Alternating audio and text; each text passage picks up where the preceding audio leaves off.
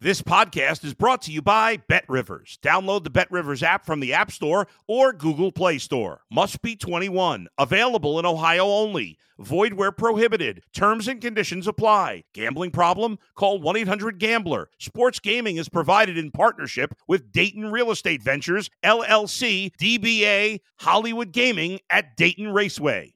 If you're a tennis fan, you'll love Betting Weekly Game Bet Match on the Bet Rivers Network. Whether you're a better or just love tennis, you'll enjoy the in depth analysis each week of the tennis calendar. Subscribe to Game Bet Match today from your favorite podcast provider. If you're a tennis fan, you'll love Betting Weekly Game Bet Match on the Bet Rivers Network. Whether you're a better or just love tennis, you'll enjoy the in depth analysis each week of the tennis calendar. Subscribe to Game Bet Match today from your favorite podcast provider. Hi, I'm Dan McNeil. Welcome back to the Danny Mac podcast on the Bet Rivers Network. Glad you're with me once again as we get ready to lift the lid on week one of the 2022 NFL season. Everybody is up to their baby blues in preseason stuff, in scrimmages against teams that don't matter. It is time to move on to games that do count. And I'm going to get to the week one card in just a little bit. I want to first go back to a couple of podcasts ago. I have some unfinished business to which I need to attend if I'm going to clear my conscience. In my podcast, I think this was early last week when I discussed what I thought were the best two football movies of all time. And I shared with listeners some of the responses I got on social media, listeners' favorites, and I dismissed several of them. I complimented several movies, but I also made a few glaring omissions, and I apologize for that. Please keep contributing.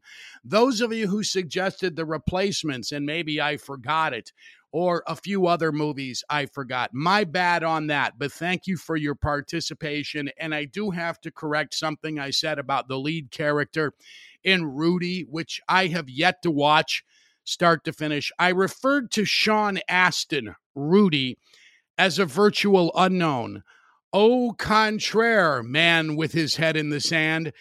Sean Astin not only drew enormous fame from Rudy, he was in a project called The Lord of the Rings. Maybe you've heard of it.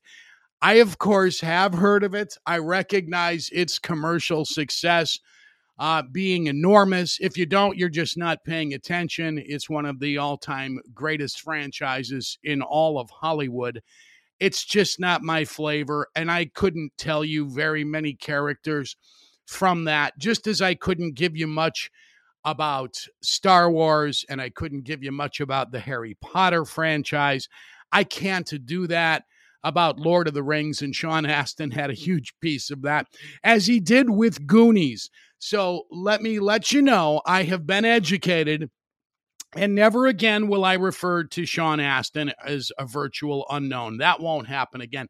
A few podcasts prior to that, I had thanked many fans of of my shows over the years for reaching out and and asking just flat out how you doing? Are, are you doing okay since you got fired almost two years ago? And two years officially will be next week. And i appreciate that enormously that you've invested enough in me as a human being not a radio host to be concerned to ask about my son patrick. I said i was going to get to that in week zero of the NFL season. But last week, when it came time to pick the majority of my content for the last two shows before week one got rolling, I thought gambling was was paramount. That uh, what I've been doing with my time can wait. The same thing for football movies. It doesn't play during the season since the whole concept behind it was Are you tired of preseason scrimmages? Let's talk about football movies. I will get to those two years at some point down the road. I promise you, it's something I want to do. It's something I've been more comfortable, uh, more comfortable doing when asked by guys like Brian Noe from Barrett Sports Media. Perhaps you saw that column on Twitter. It's Barrett Sports Media primarily is an industry pub- publication. Those in radio, television, and uh, to a lesser degree, newspaper. Remember newspaper? they're all subscribers to it. They all follow Barrett Sports Media. We all read it, but I don't know how deep it's penetrated uh, the general public, saluting general public. Uh, but if you want to backtrack it, Brian Noe is the writer who interviewed me for BSM, Barrett Sports Media on Twitter.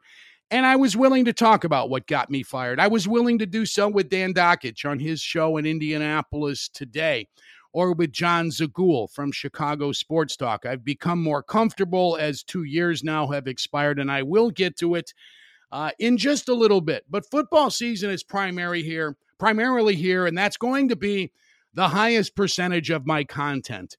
I don't see many shows in the next six months that will take a departure from what I believe is to be the greatest game ever invented, and that's professional football. And we have 10 favorites who are going on the road this week 10 road favorites in the NFL. I'm going to get to to my best pick of the week in just a little bit and I'm going to get to something you probably didn't thought I would have in my pocket today and that's a few positives I found out of Bears training camp in year number 1 over Matt Eberflus. It is so easy to just default to the roster. It is a lousy roster, no question about that. But there were a few things that happened during training camp, things that didn't happen even.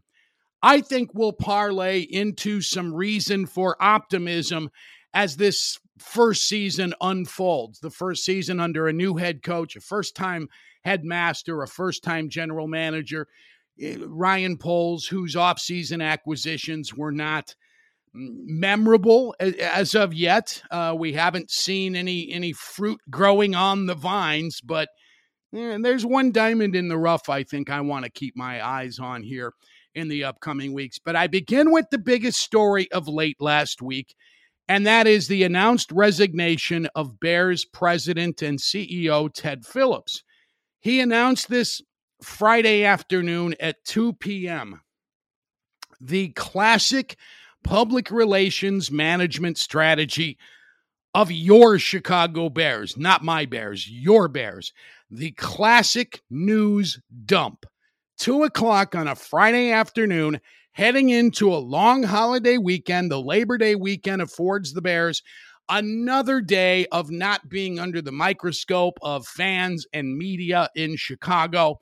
Surprised me none when this is what we got Friday afternoon. Dan Pompei of The Athletic having the quick uh, access to both Phillips and owner George McCaskey. McCaskey described Ted Phillips as peerless. Phillips was the boss for 23 years, and I want to give some closure to his legacy. Um, and from what standpoint McCaskey might regard Phillips ad, as peerless because he may not be wrong in one department. 23 years on the job, the Bears won three playoff games during his tenure as the guy who sets the tone. Two of those were against Seattle. One of them against the, the Seahawks team went seven and nine to win the NFC West and be on paper from a measurable standpoint the worst playoff team in NFL history. That's factual. That cannot be disputed. The other team falling prey to the Bears, the New Orleans Saints, early in Sean Payton's run as head coach there. The NFC Championship game, ultimately, the Bears getting waxed in uh, Miami by the Colts in Super Bowl 41, but they blew out Drew Brees and the Saints on a snowy day at Soldier Field in the NFC title game. I think 39 to 15 was the final in that. So those are your three uh three playoff wins in 23 years. That's better than the Lions. The Lions haven't won a playoff game in 23 years. In fact, you have to go back to 91 to find the last Lions playoff win over Dallas en route to the NFC Championship game, where they were annihilated by the then Washington Redskins. Skins went on to win the Super Bowl in Minneapolis, beating the Bills, one of four consecutive Bills losses in a game with Roman numerals on it.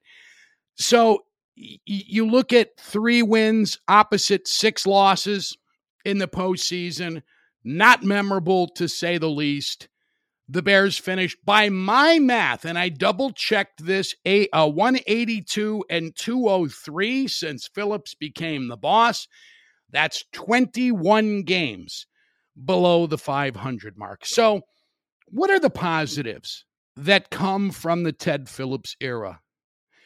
Number one, an indoor practice facility in Lake Forest that is as good probably as any in the league. In 2019, they cut the ribbon on a new facility that is state of the art, a spacious, luxurious, high tech weight training facility. The Bears no longer have to bus to what they refer to as the Payton Center for guys to lift. It's right there, meeting rooms, locker rooms, everything is is up to speed. They were the last team in the NFC North to do this, but the fact they spent as much money as they did on this palatial training facility that makes it a little bit more attractive to free agents in the NFL. Ultimately, it's how many how many zeros, how many what are the digits you're putting on the contract offer. It's not college recruiting. Athletes aren't as wide-eyed when they've been professional football players already as they are when they're college recruits, but it, it counts for something. And it means the team will not be horribly inconvenienced if it ever gets back to playoff form. I am so old. I remember when the Bears didn't have an indoor training facility, period, to prepare prepare for teams in inclement weather. They, for a while, would go to the University of Illinois in Champaign. That's what they did in 85 to get ready for Super Bowl 20. And fast forward three years, 1988, I was in my first year at the AM/FM Loop and was tasked with covering the Bears in Suwanee, Georgia, S U W A N E E, Suwanee, Georgia, where the Falcons trained. And media were so small then, we were allowed to stay in the same hotel as the team. And when you think NFL team hotels, you think of buildings with 25 floors, don't you? You think of a Hyatt a Four Seasons in a city like Green Bay. Uh, maybe a, a Radisson at the casino is the best you can do. But you think of luxury hotels. That was not what we stayed in in Suwanee. The Bears, and I actually had an invitation to Ditka's room to get him on the radio show I was producing in Chicago. He had a suite which is to say he had two bedrooms and a very small living area, living room area in his room. But this was a Howard Johnson's, for those of you who can remember Hojo's. This was a travel lodge type hotel. It was not what you would call luxurious, certainly not even by college standards luxurious. Those days are gone. The Bears have a, a terrific indoor practice facility so that's a mark in the in the win column for Ted Phillips.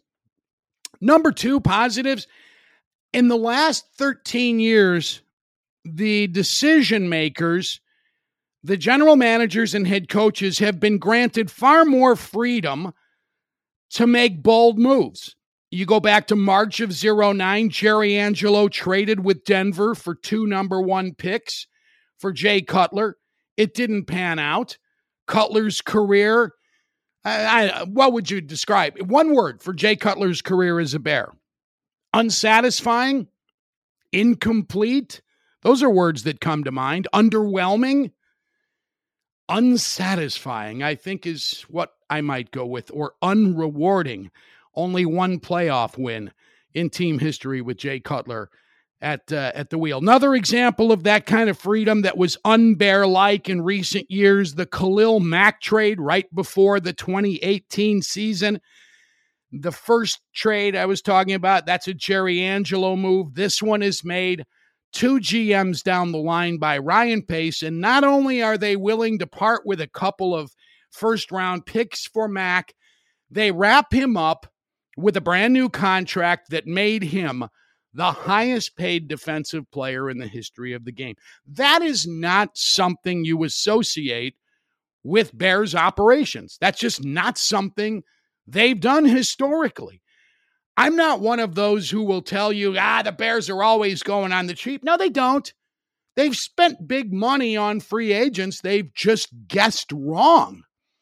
They made a free agent pass rusher named Phillip Daniels, the highest paid player in team history when they acquired him 0001 right around then. Didn't work out.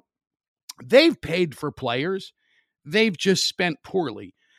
But you never thought you would see the Bears going out and paying record money for a defensive player. They did that.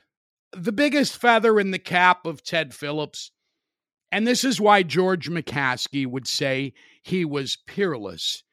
It's the bottom freaking line. It's the bean counter who was Ted Phillips for so many years before he was empowered to make football decisions. The Bears are valued at $5 billion. That is the sixth highest value of 32 NFL teams. $6 billion for the Bears. He's a bottom line guy. He makes money despite all of the blemishes. On the other side of the ledger, I understand why the McCaskeys, who line their pockets with the profits, feel positively about Phillips and refer to him as peerless. But at what price victory?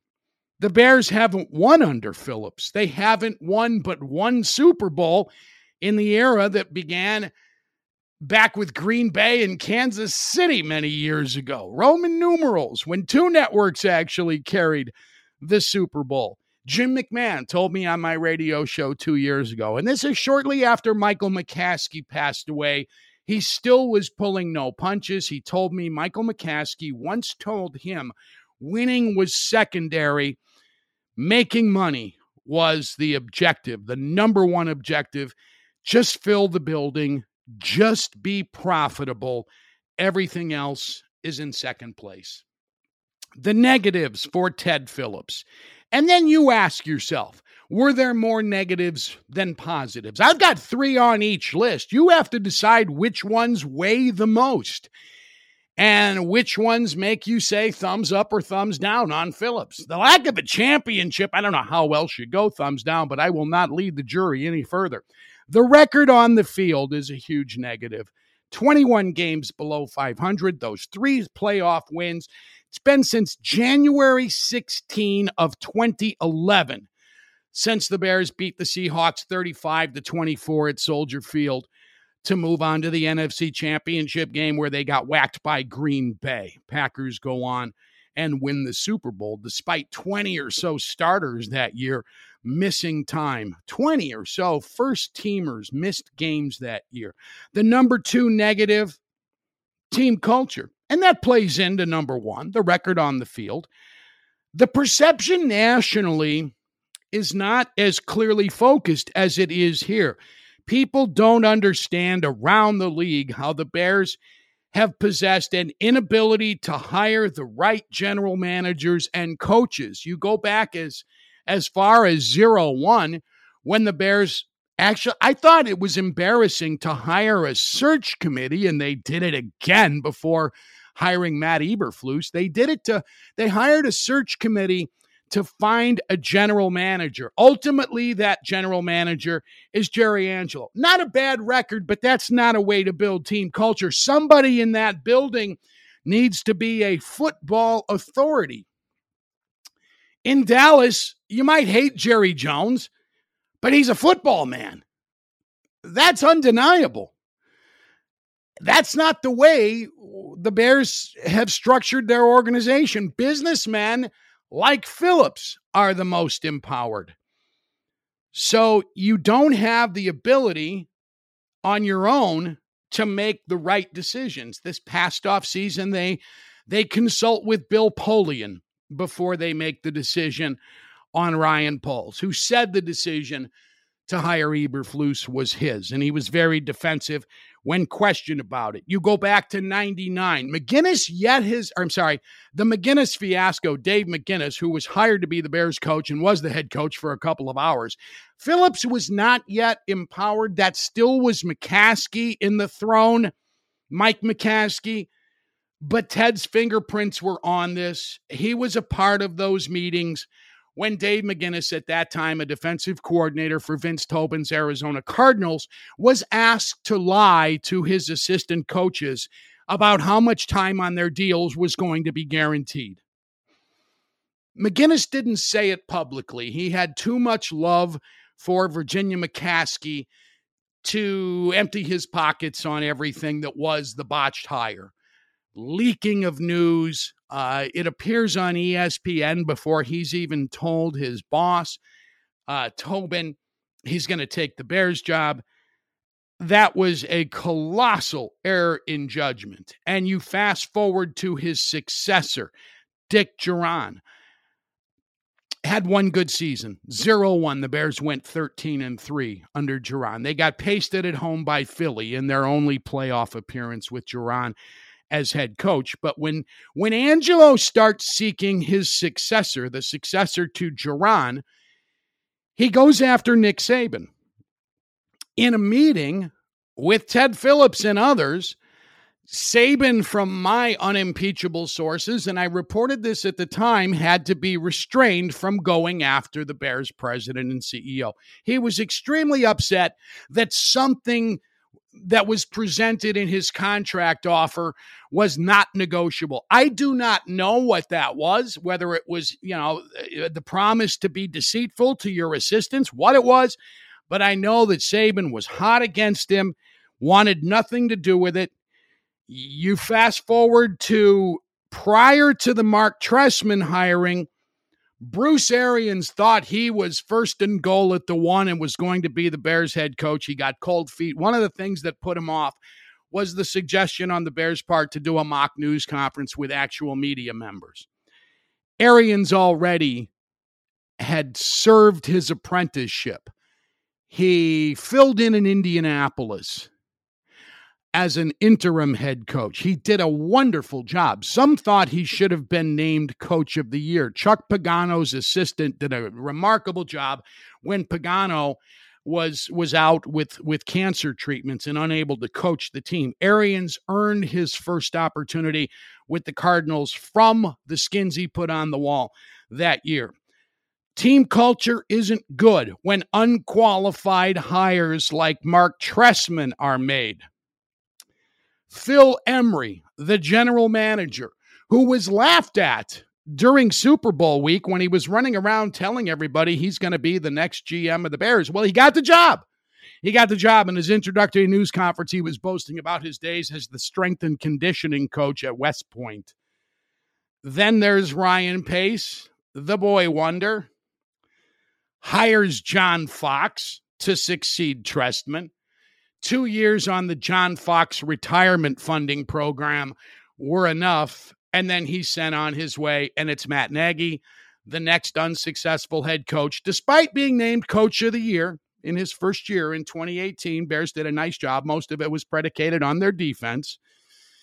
And Nagy, uh, you know, not not pulling the trigger early on giving Mitch. It, it, was just, I don't even like to go back any further. You know all about Matt Nagy's reg- record. And lastly, on my list of the three big negatives for Phillips during his regime, to me, this is number one the Bears' stadium problems. Phillips, shortly after he inherited power, did get the deal done with the city on a $660 million renovation of Soldier Field in 03. You recall the move to Champaign for a full season. Bears players reporting it was like playing 16 road games. They went 4 and 12 that year. And for what? To move into a brand spanking new 61,500 seat stadium without a roof. It's the smallest stadium in the NFL. Six or seven other teams come in at 65K or just a little bit fewer. The Raiders' new facility is not huge. I think only 65,000 seating capacity at Allegiant Stadium, but it's a sparkling facility that can be used indoors year round.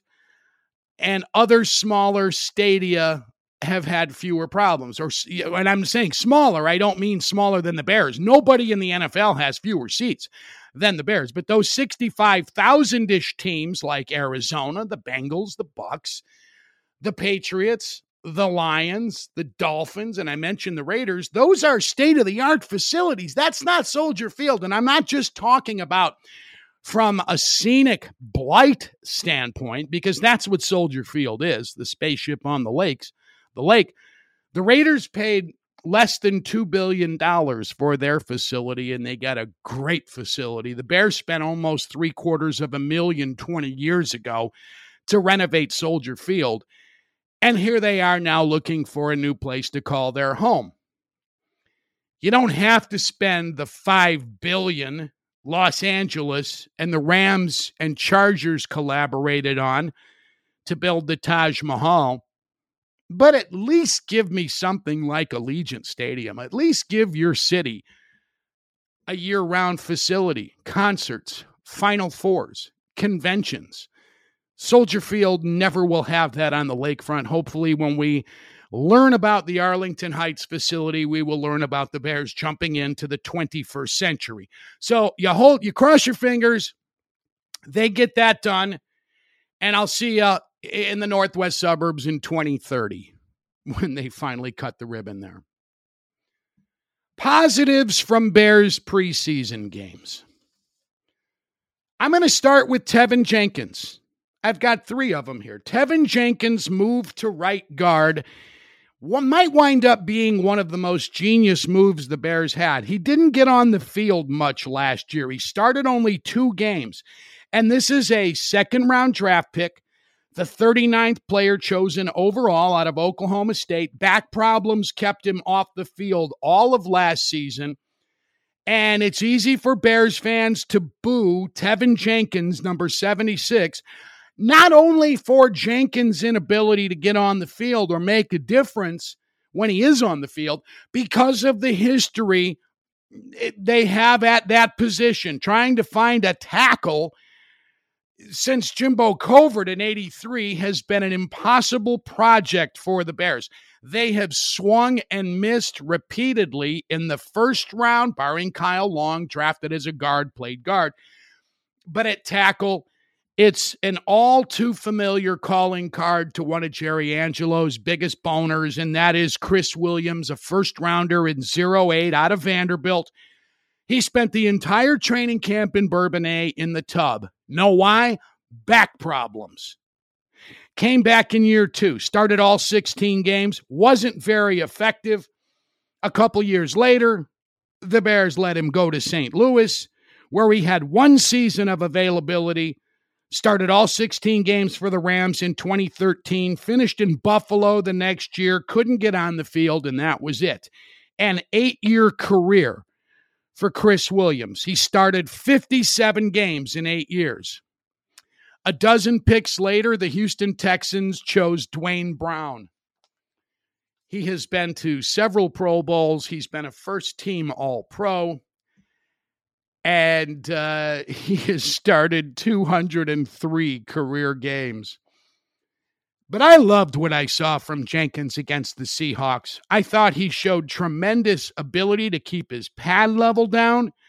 I thought, in tandem with Larry Borom, the right tackle, number 75, there was an outstanding ability to do double teams. I thought they they they kept backside pressure when the uh, run was opposite.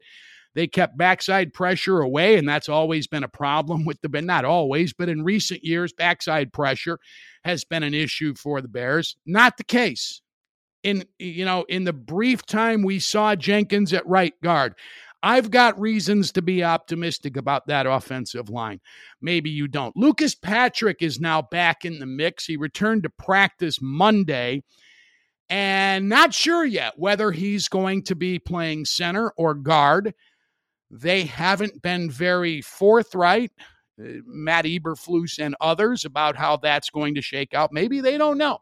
Maybe they're hoping he can return to center, which there is a glaring weakness in Sam Mustipher. They're much better with Patrick if he can snap. I don't know how you can come around to doing that with a busted up thumb, but they're hopeful he can. Velus Jones appear, appeared in one preseason game, the rookie out of Tennessee. Missed two of the preseason scrimmages. It's an undisclosed injury. In his second dress rehearsal, his only one, the Bears' second preseason game, he sparkled as a return man, had a 48 yard punt return that set up a Bears touchdown. Last year, his last year at Rocky Top, Velus Jones Jr. is is named the co special teams player of the year. Now, where does that get you in the NFL? How valuable can a return man be? We're hoping this guy can be a wide receiver, Bears fans are saying to me right now as they listen to this podcast. Sure, you are. But do you remember Devin Hester? Now, I know I'm comparing him to the best player in the history of the game at his position, but you might recall how radically games were changed with a guy like Hester when you're starting at midfield. Either your return brilliance or a team's lack of willingness to kick you the ball gives you good field position. And it wasn't just with Hester, it was with Danieal Manning who followed. Great return men can change games. And when an offense is challenged, like I believe the Bears are, you got to have guys who can do things like that for you. I'm going to hold out hope as my third positive that Byron Pringle is a wild card here. He's a fifth year wideout who only played in 49% of the Chiefs' offensive snaps last year. Is he just a guy or can he be a consistent contributor? Last year, and again, he's only playing half the time. He had 42 catches for 568 yards and five touchdowns. On the Bears, that is a terrific supporting player year of production. He's practicing this week. A quad injury is what kept him out. He's a punchline right. Ooh, there's a real bad popped piece. Sorry about that, Adam he's a, a punchline in training camp or even before training camp when right after the Bears sign him, he is arrested for doing donuts in a parking lot while his son is in the back seat. Not a good move, ever. Never a good move in my world to do donuts with 700 horses under the hood. Bad idea. You could lose control of that in a hurry. And I don't care if there's a child in your backseat or not. It's a stupid thing to do with 700 horses under the hood. There are 10 road favorites to kick off this season. I love how the Rams are getting no respect from the gamblers or the odds makers. They're not even the favorite in the NFC. The Rams are getting points against the Bills. Thursday night. The Rams are the defending Super Bowl champions. I'm taking the Rams. I'm going to buy a point at Bet Rivers and move it up to three and a half. I'll take the three with the hook easily. Uh, Bills, I understand why there's a ton of love for him. Everybody loves Josh Allen. I do too. Problem is, he's the best running back on their team until proven otherwise. 49ers over the Bears by seven, according to Bet Rivers on Tuesday morning. The total is 41. I am no Trey Lance guy in the slightest. I am staying away unless I get back down to six and a half. If Chicago betters move that line down just a tick, I think I'll play the 49ers. But I, I, you know, I until I see Trey Lance look a lot better than he did in his couple of opportunities last year, I am not a believer. Other road favorites include the Saints at Atlanta. By the way, Atlanta is the biggest long shot on the board this year to win its division at plus 2,500. The Ravens are seven point favorites over the Jets. The Colts are eight point favorites over the Texans. They're down on the Colts in Indianapolis, and it's unsure whether Darius Shaquille Leonard will play for Indy this weekend. I'm not a Davis Mills guy just yet. I'll probably take the Colts in that one. The Eagles are road favorites at Detroit. They're laying four. I'm taking the Lions getting the points. Yes, I have been affected by hard knocks. Dan Campbell has made me a fan. Other road favorites the Packers over the Vikings by a point and a half, the Chiefs over the Cardinals by four, the Buccaneers down to a point and a half over Dallas, that opened a little bit higher, and the Broncos with Russell, Wilson and his fresh new deal, six and a half point favorites over Wilson's last team, the Seahawks. He's going back to Seattle to conclude week one. That should be fun.